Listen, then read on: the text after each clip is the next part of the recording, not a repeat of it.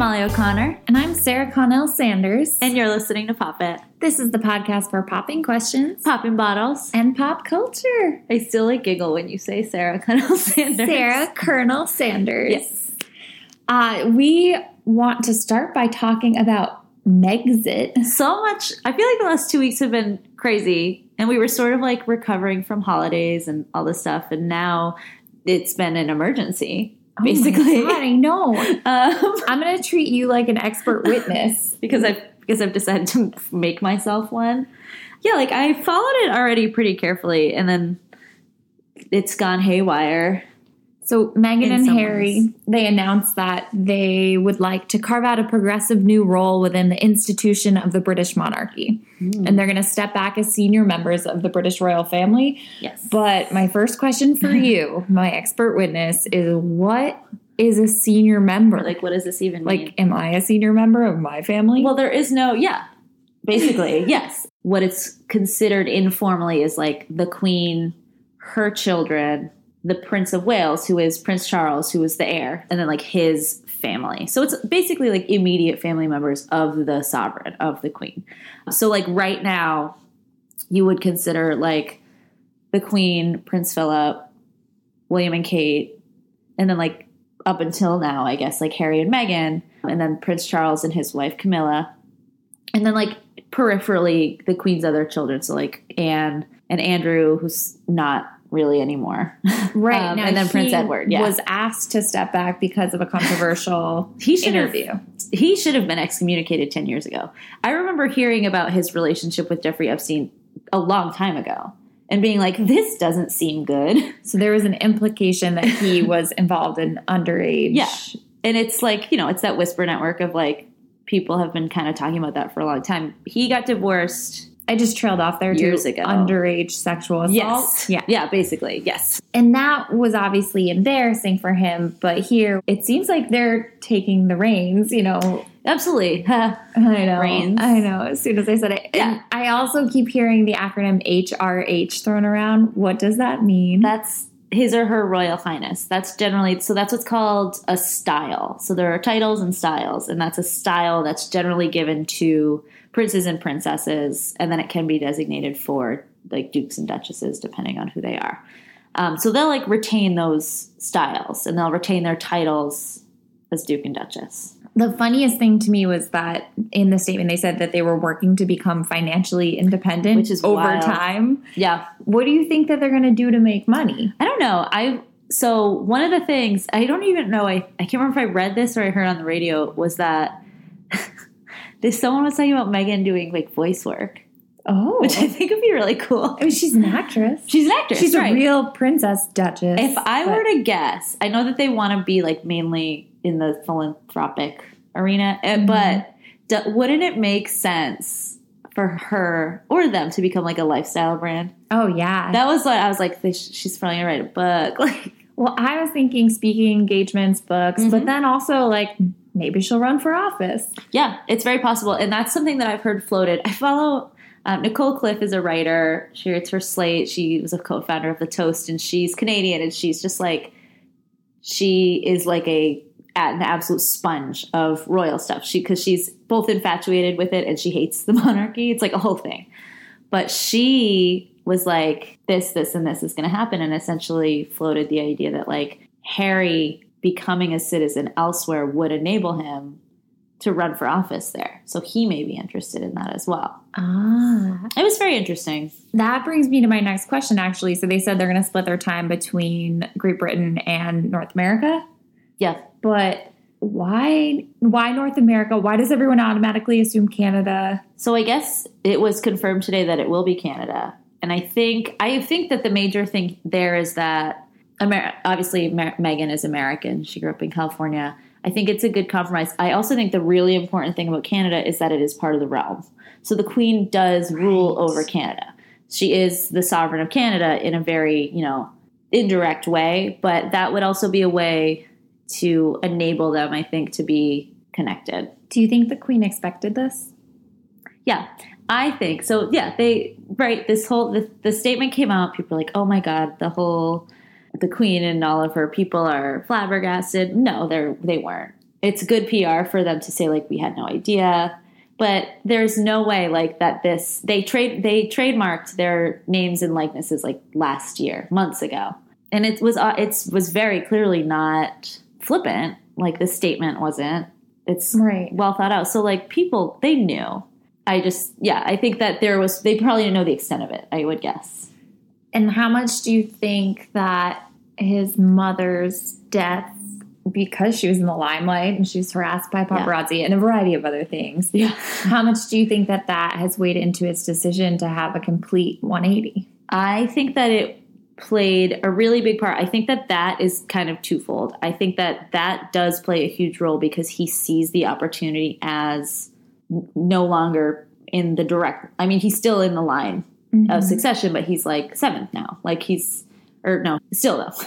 Right? Hold on. It's going to take... Is it seventh? Yeah. Someone's seventh. Anyways, he's far enough away where he saw the opportunity to say, I don't need to be where my brother is. And I do think that that was definitely a consideration for him. I honestly think that, like, William thinks that way too. But he also... He's grown up as the heir. Mm-hmm. So he always was in the mindset of knowing that. Can you imagine that being your identity? No.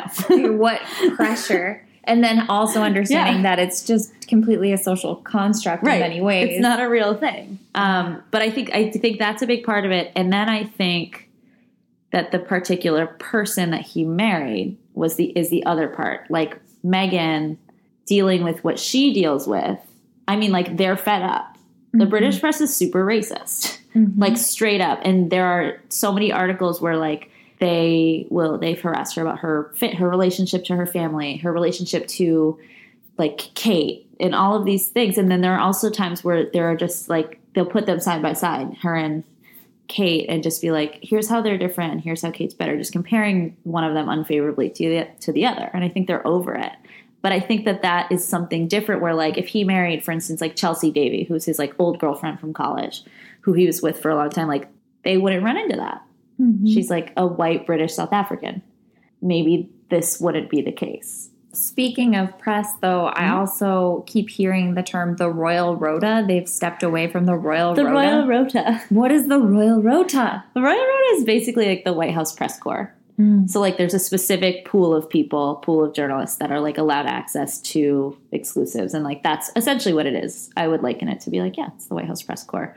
But, yeah, I think that's really funny. So now they can talk to the New York Times if they want to? I mean, I think they could have, I guess, like, right? But, right, it's a different level of transparency where they're, like, we don't want to have to go through... So they're actively inviting people into certain parts of their lives when they sign on to the Royal Rota and they say, okay, here are the events we will be at. You have access. At the exclusion of other folks. So, yeah, I think that's true. I think it's interesting because in some ways they want to step away. But I also think that we might see more of them. Is there anything else that we need to know about the Megxit?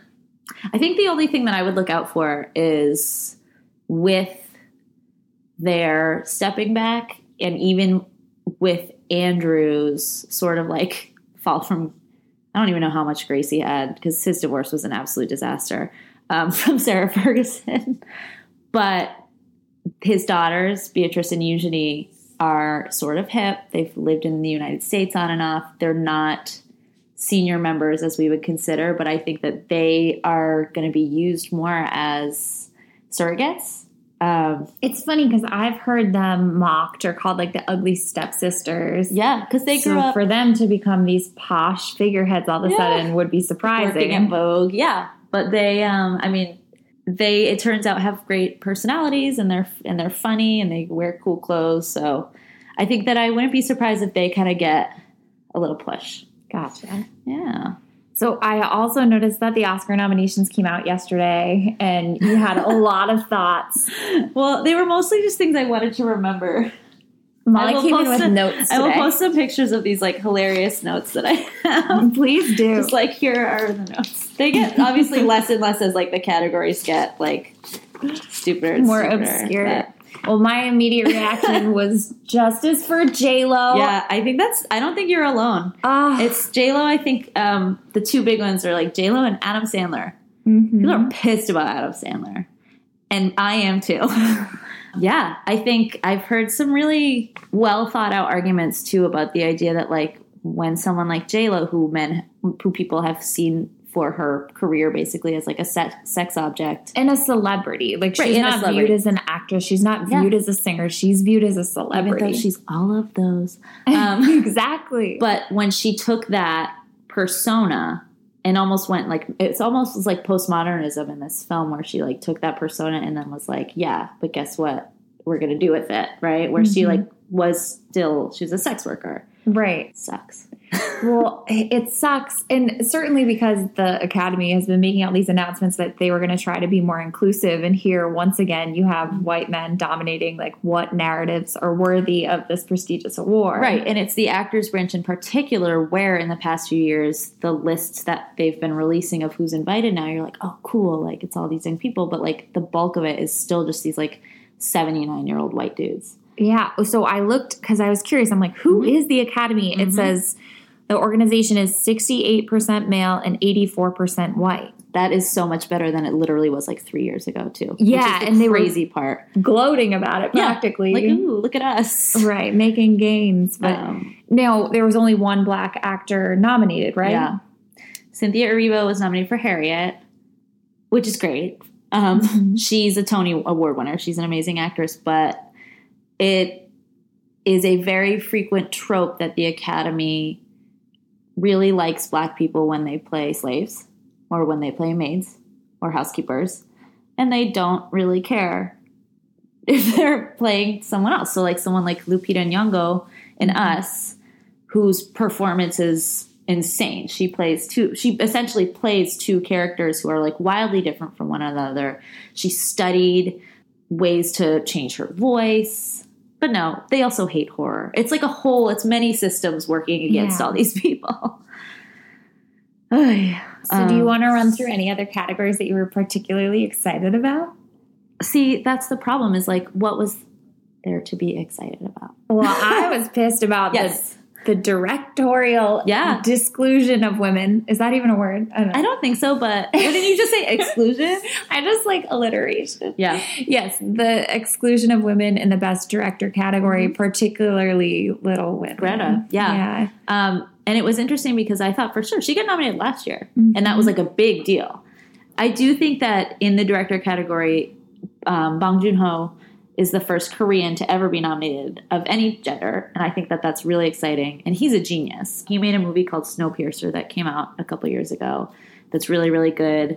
So I thought that was really cool. But that was one thing I think that people were a little miffed about is that Parasite got 8 nominations. It's a huge thing for a South Korean film, especially a South Korean film in a different language, to be nominated. And none of the actors were nominated. And someone pointed out on Twitter, they said, you know, Parasite being nominated in technical categories and for Best Picture and Best Director, but not being nominated in the actor category still speaks to, like, how people view the humanity, American people view the humanity of Korean people or Asian people at large. And I thought that was an interesting take on it because, like, we saw the other day, our friend Awkwafina. I was so pumped. Yeah, what a Golden Globe. The first Asian American woman to win Best Actress. And huge. Yeah, I think she's incredible. I think she's great. I wish that she would have taken the opportunity when she kind of first popped up, though, to change her name back.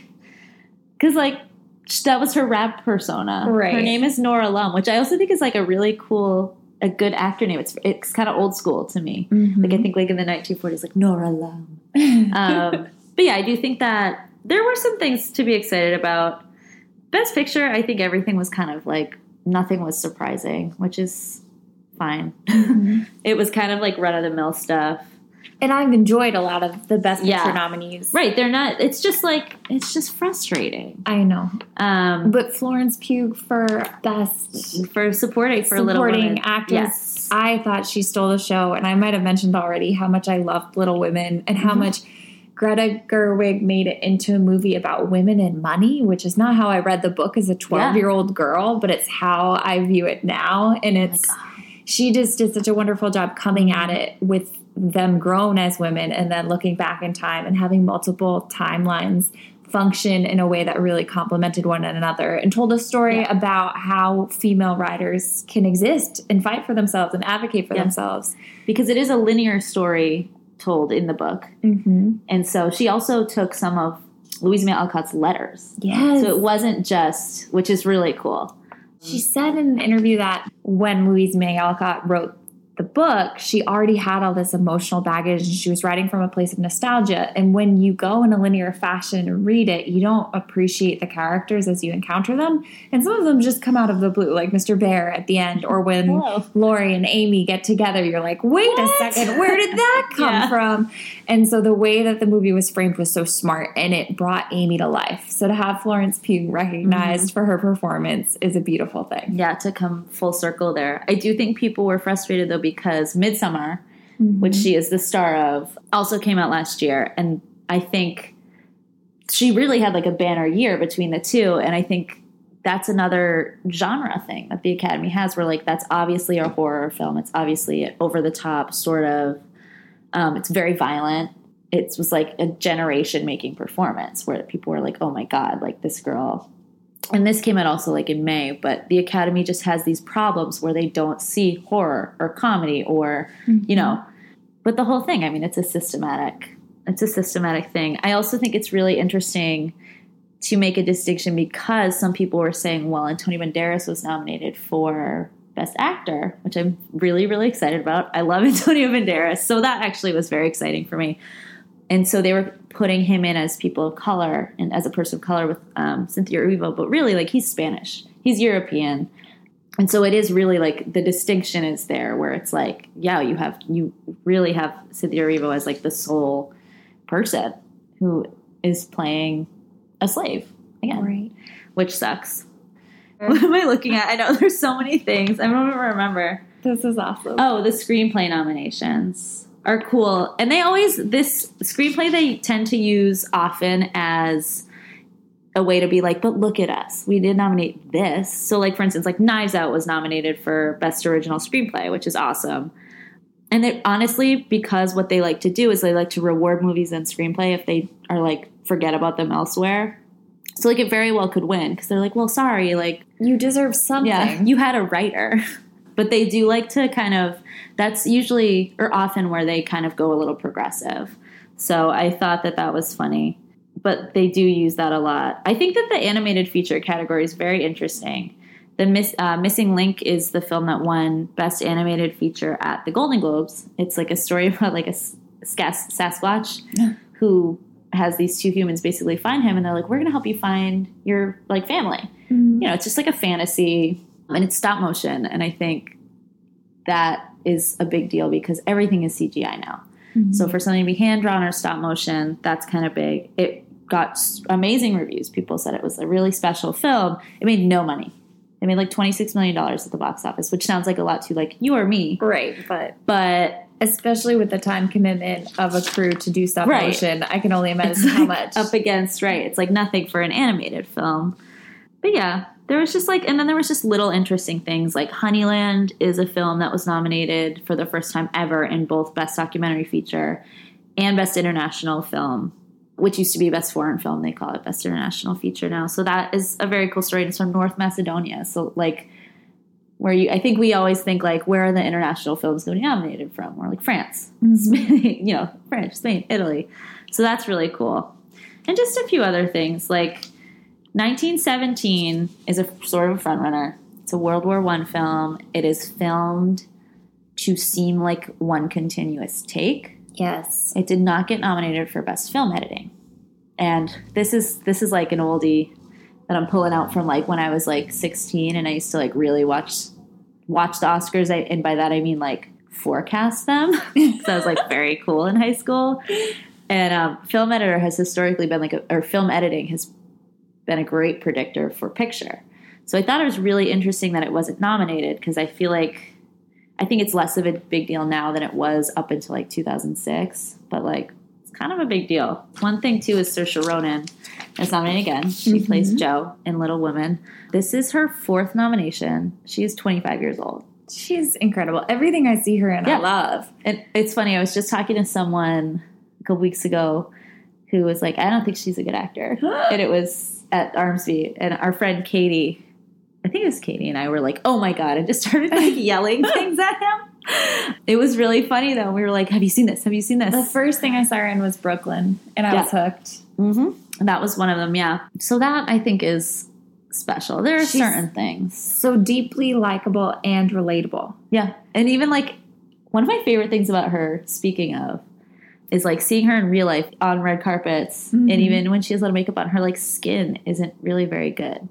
And you can see it a lot in Lady Bird, but I'm always just like, huh, stars, they're just like us. Just like us. But yeah, I thought that I always think that that's like interesting when I notice that about people. Speaking of epic stars, we should touch base on Golden Globes real quick. Yeah. I know that Brad Pitt is problematic for a variety of reasons, but when he gave his speech and he was like, LDC, yeah. I would have let you on the raft or whatever.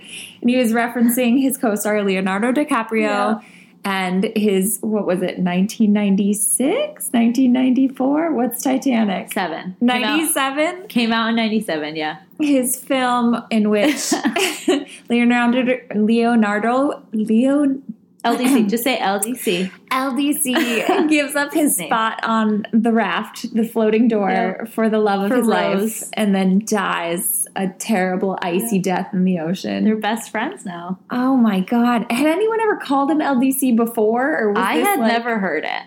And I like it because it reminds me of that line in a Sublime song where he refers to Long Beach as the LBC, Long Beach City.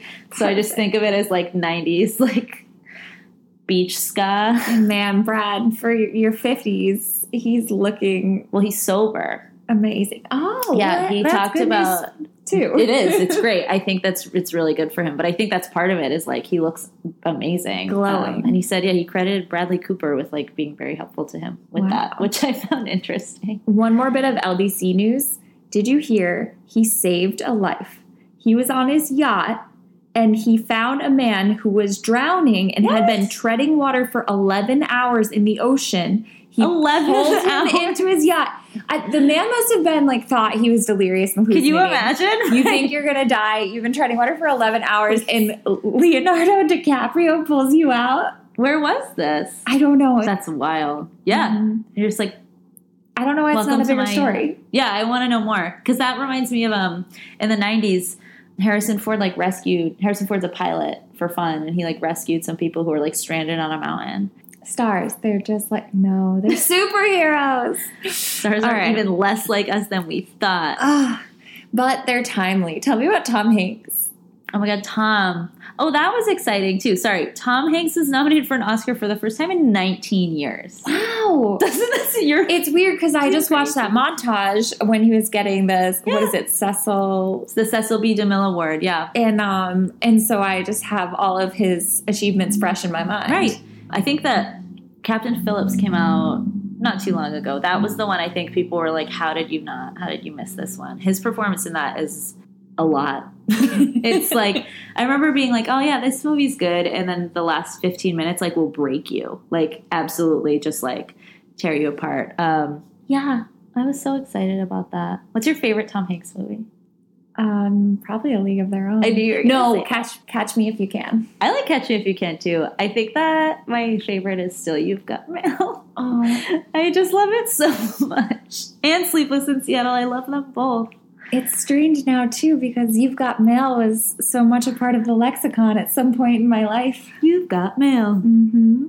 But so he gave a great speech, and he said, show up on time. And I thought that was, a really grounding moment for everybody. Mm-hmm. But Michelle Williams also gave a speech that stole the show. I just want her to, like, talk into my ears. It feels a little so beautifully rehearsed, but I always appreciate that over someone getting up there and being like, I didn't think I was going to win. Yeah. Oh, Renee Zellweger. I loved Renee's speech. Oh, my God. But I love all Renee's speeches. Her Southern accent always comes out, which I love. She just seemed so flummoxed. I think she was. I think she went away and was like, okay, I'm done. Because that's what, she wasn't told that outright, but I think that is what. She was like, okay, I'm finished. She had aged out of Hollywood. Yeah, absolutely. And I think she felt uncomfortable because she just hasn't been there in so long.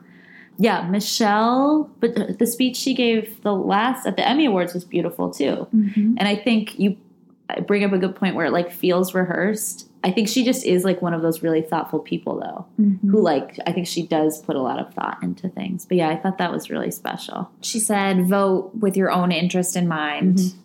And I thought that was really powerful. But then Twitter erupted saying like, well, black women are voting with their own interests in mind. And 53% of white women voted for Donald Trump. Right. So it's like, they're like, maybe you should think about it that way.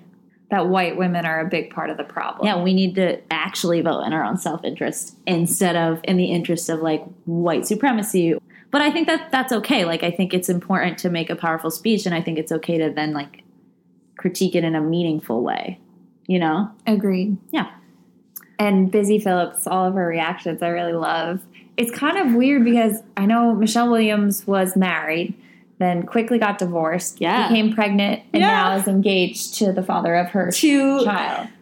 To Tommy Kail, who is the director of Hamilton. He was there. He worked on Fosse Verdon. Oh. Yeah, I had no idea that they were dating or that she was pregnant. Happened real fast. Yeah, it did. And then her best friend, Busy Phillips, has traditionally gone on the red carpet with her, so I wasn't sure what she was going to do. They were all there. Yeah. A big, happy family. It was lovely. Do you think she's like, can I have an extra plus one? How does it work? Yeah, I don't know. Or maybe he was invited on his own. I can't imagine that he would have been... Oh, yeah, because it was the Golden Globes. Yeah. Yeah, that would make sense, like, because he was the director of her show. I don't know. That's a good question. My only other Golden Globes comment is Gwyneth's stress. I read a great New York Times piece that just said it was such a foil to what she wore for Shakespeare in Love in 1999, which was like this pink cotton candy Ralph Lauren. That did not fit. It drives me crazy. And that was the Harvey Weinstein era. And then this time she had this like Fendi woven brown number that showed off her body, even though she's an older woman. And she hid the jewels beneath the dress. There was just a lot going on where I said, this is her personal style. Oh, yeah. Where the other one, she looks like a peasant dressed up with a bow. I absolutely agree. Right. Where because she's also like, she doesn't have to campaign anymore, right? They're just like, oh, that's her. I liked that dress, kind of. It was like sort of ugly and I like was like into it. I can't stop thinking about it. That's the whole point, right? Yeah. I really liked that. She also has a new lifestyle show. I think it's on Netflix this week. So I feel like she wanted to show off did you hear about the candle? No. She is releasing a candle that is scented like her nether region. What? Yes. Oh, my God. And it, like, sold out. People were like, I gotta have it. Of course it did, because people are weird. Yeah. Yeah. Oh, my God. That's so wild. I think it's funny, though. I feel like she sort of, like, looped around where it was, like, Goop was sort of, like, earnest at first.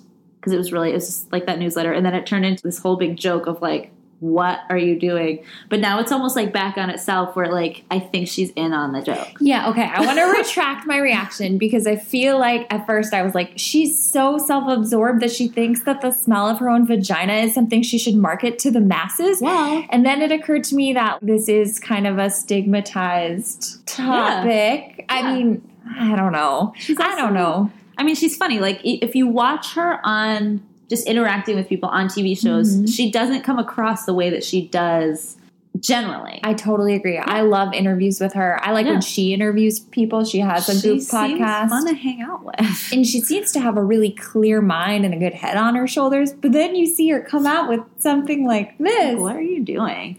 I wonder if she's just trying to be like, the female body is a natural part of our universe. Accept it and embrace it. Or maybe she's just a weirdo. I don't know. There are a lot of things that I don't want to smell in a candle, though, that I accept in my life. Right. Yeah. I don't know. Another, just one more like funny Gwyneth thing is like she has this, it's become sort of like a meme, like this running thing of she has no idea which Marvel movie she's like been in. She just like shows up. So like I think she like is very aware that she was in like Iron Man's 1, 2, and 3. Those were like very clear cut. But like after that, she's just like, I don't know, Robert was there. Like Robert Downey Jr. So she did one of the Avengers Infinity War. And she was like, I wasn't in that. And Jon Favreau, she was on the Chef Show, was like, yeah, we were in that together. So, like, no idea. So then Zendaya wore a beautiful, like, really cool sculpted, like, plastic bodice. We need to post that. And that's at the Critics' Choice Award. Yes, with, like, box braids. But it was really cool. It was, like, hot pink. And Gwyneth had worn it on the cover of a magazine. And so she posted and was like, I'm so excited to finally, to, like, say I have something in common with Zendaya. And Ira Madison III, he's a writer who is the host of a podcast called Keep It, commented, you were both, Gwyneth, you're both in Spider-Man. Because, like, they are both in Spider-Man. She has no idea. But that time I was wondering if maybe she did have the idea. So now I don't know. Gwyneth, are you playing a joke on yourself? We can't stop talking about Gwyneth. She's smarter than everyone. She is. She's a marketing master. Yeah. She's some kind of genius. Wow. This has been your pop culture update. Yes. I'm sorry that I talked so much, everyone. That's what we needed. I just needed an expert to answer all of my questions. Get it all out. Molly, this is why you're perfect for this job.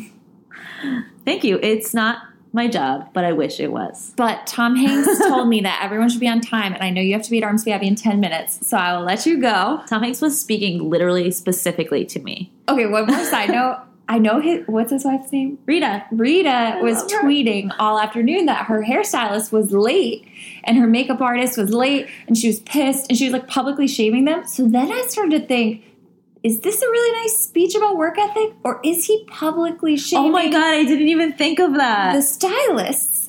Or was that not even true? She looked beautiful. She did. So now I wonder if it was all, like, a preview. Ah, they were creating a narrative. They were working together. Food for thought. Yeah. I think that's it. I have been Sarah. And I've been Molly. And this is Pop It. Pop It.